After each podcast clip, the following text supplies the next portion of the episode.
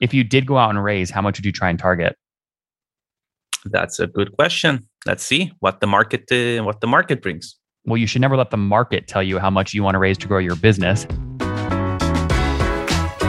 You are listening to Conversations with Nathan Latka, where I sit down and interview the top SaaS founders, like Eric Yuan from Zoom. If you'd like to subscribe, go to getlatka.com. We've published thousands of these interviews, and if you want to sort through them quickly by revenue or churn, CAC, valuation, or other metrics, the easiest way to do that is to go to getlatka.com and use our filtering tool. It's like a big Excel sheet for all of these podcast interviews. Check it out right now at getlatka.com. Hey, folks, my guest today is Maor Sadra. He's got 20 years experience in digital advertising and can summarize his entire life in an Excel spreadsheet. Today, he's the CEO and co-founder of Incremental, founded during 2020 in lockdown mode, which helps with incrementality measurement using causal models. Maor, are you ready to take us to the top? Yeah, happy to. Thanks for reaching oh, me. You bet. Okay, so tell us what the company's doing and can you name one or two customers and how they're using the technology? Yeah, sure. So uh, basically, incrementality was founded during Corona. Um, what the company is doing is incrementality measurement, which is basically all about measuring the value from marketing spend. Uh, we're working with advertisers who could be either app developers or website across e-commerce, fintech, gaming, and so on. Some companies that I can name is Trainline, the UK train tickets seller, um, uh, Fastic, which is a intermittent fasting, uh, and we're also working with eToro, fairly large um, fintech company out of Israel. So, so, how does eToro use you? So basically, what they're doing is they're streaming their media spend and conversions data or marketing results. And basically, the system allows them, with a hit of the button, to measure the value of their marketing spend. Means when they increase spend on a channel, did it actually create incremental value or is it just taking value from somewhere else, which is a common, um, unfortunate side effect of marketing measurement? Interesting. Yeah, this is obviously a hard problem. Everyone's always fighting over attribution. It sounds like you're trying to solve that. Exactly. Very cool. Okay. And so, what are customers paying on average per month to use this technology you've built? Yeah, so we are pure SaaS um, monthly subscription. We really wanted to keep it flat. So basically, our pricing is lying anywhere between a thousand bucks a month to five k a month, depending on the size and features the customers want. It was really important for us to not have a variable component in our pricing because we didn't want to have a bias. We didn't want the platform to prove itself to customers, and hence build them based on how much you're using, spending, and so on. So four packages starting from free to enterprise package. Okay, but sweet spot you'd say is what uh, two thousand bucks a month, something like that. Roughly, yeah. I would say actually the majority of customers right now is enterprise, so bigger. Okay, so maybe closer to five k instead of two k. Um, yeah. Got it. Very cool. Tell me about your first customer. So you launched in 2020. How did you go to market? How did you get that first person signed up? Yeah, so actually we were fortunate. So me and my co-founder were both, I would say, not first timers. So we've been around for a while, and uh, when we started, we reached out to design customers. So instead of going directly and developing a product and then offering to market, we reached out to people in the industry. Hey, we are developing this. If you believe in the vision, be a design par- a partner. And um, so we were fortunate, again, I would say, thanks to Corona and Zoom and doing everything remote, we had design customers from three different continents. Uh, we had 10 design customers, actually, big and small. Uh, gaming companies from Finland, and then health tech companies from Germany, and then of course Israeli ones as well. Uh, what does that mean? Though, and, design customers, like what's the title of the people you were reaching out to, and were you using LinkedIn, or how were you reaching out to them? So most of them i would say came through our past network because previously i was ceo for an ad network called Applift it was 250 people 100 million dollars revenues 15 offices around the world. So i had the network to actually reach out to people. People used to be well are typically anywhere from ceo to cmo but now we see that the persona we're dealing with typically is either marketing persona or data science persona Interesting. So, got it. So, you reached out to people who are using Applift to say, "Hey, I'm working on this new thing. You want to test it out?" No, I actually just reached out to people from my network. Again, 20 years in the industry. It's a lot of network. What did you learn at Applift? I mean, and when you say 100 million bucks in revenue, was that GMV through the platform or your cut that you were taking? No, no, I would say uh, so. Applift was a media company, so um, hundred million dollars was gross revenue running through the system. Cut was roughly thirty percent. That's the media world. Yeah, yeah, yeah. And and I guess finish that story out for us. So I think you raised what 10, 20 million bucks there. You did you sell that or what happened? Yeah, we sold it in 2019 actually. So I became CEO end of 2018, and uh, I would say. oh, you weren't a, a founder. Quite, no, no. I joined it as a VP strategic development, got promoted to CRO five months later, and ended up taking the CEO role where my only job was sell this company as fast as possible. That was some hard times. That's a different and a longer story. Yep. Yep. Okay. Got it. Uh, did investors at least get their $20 million back? Most of them. Okay. Interesting. So, so it was more like sort of a flash sale, get it done, move on to the next thing sort of deal. Very much. Very much. Okay. All right. So, so back, back to current business incremental. So you bring your first customers on from your past network. Uh, you have a co-founder. It sounds like how many customers are you now working with today? I'd rather not name it because we're not to the point to actually name the any figures do you have paying customers today? Yes, yes, we do have paying customers. Okay, today. are we talking though? Like, uh, I mean, give me a range that you're comfortable sharing. We're talking like five or five hundred or five thousand. No, so again, we just launched open beta a couple of months ago. I would say we are a few dozens live on the platform.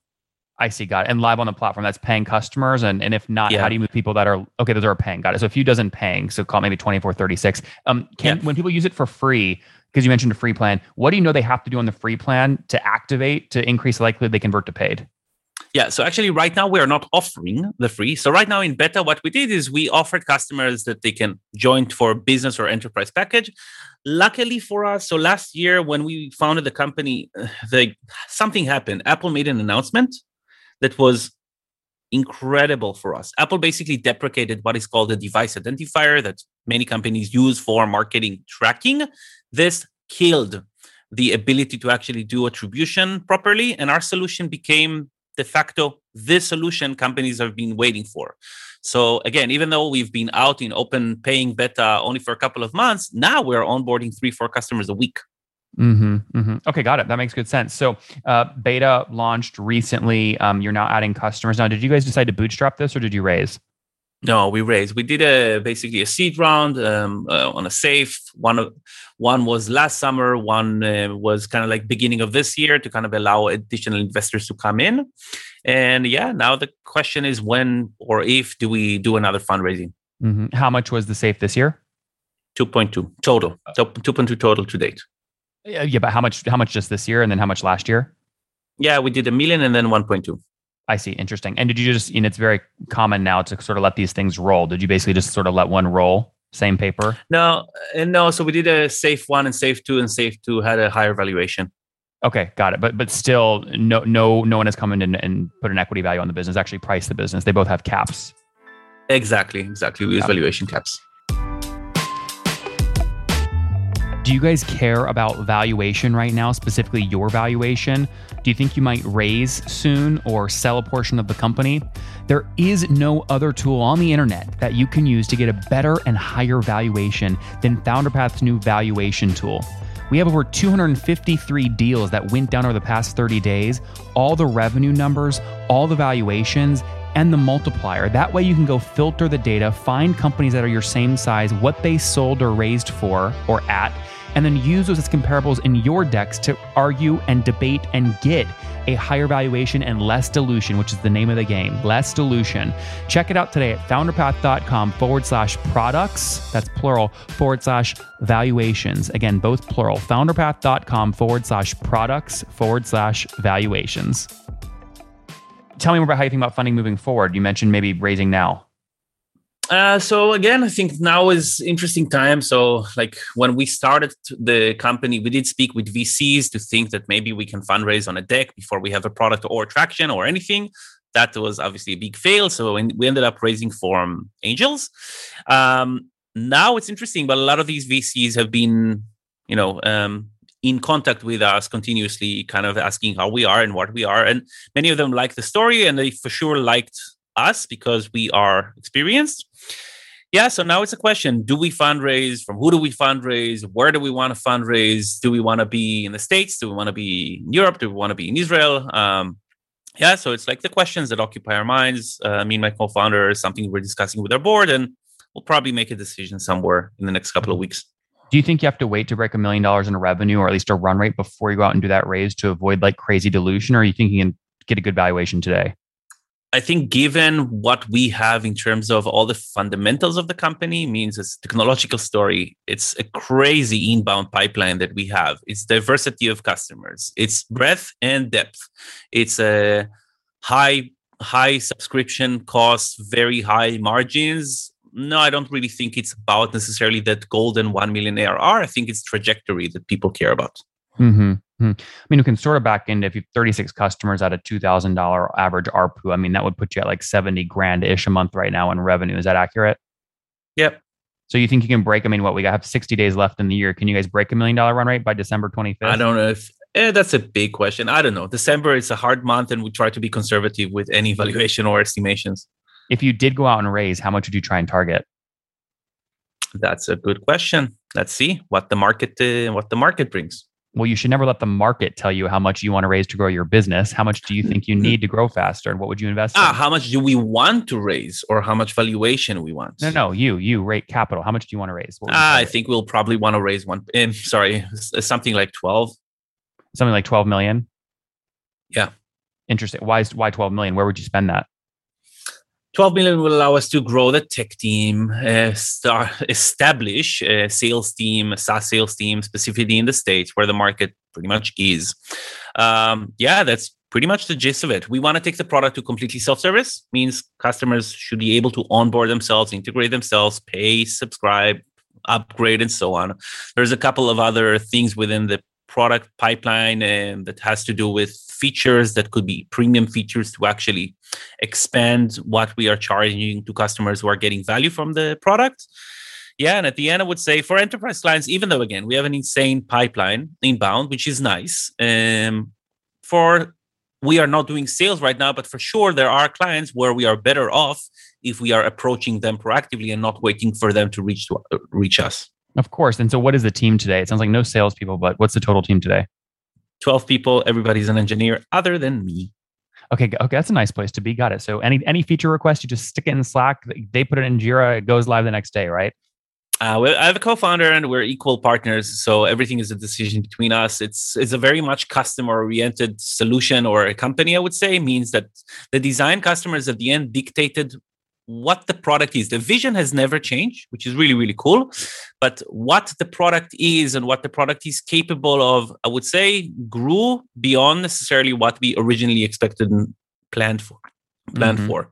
Yeah, we never needed to pivot, which is cool.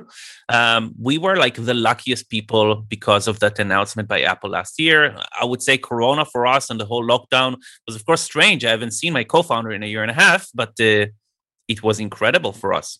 And, and Maor, when you talk about growth rate because of these announcements, because of COVID, because of Apple, if you're doing seventy thousand dollars a month today, where were you exactly a year ago? Do you remember? Zero. what are you talking about? Okay, Zero. so you were pre you were pre revenue in November last year. Yeah, yeah. I was pre revenue in June this year.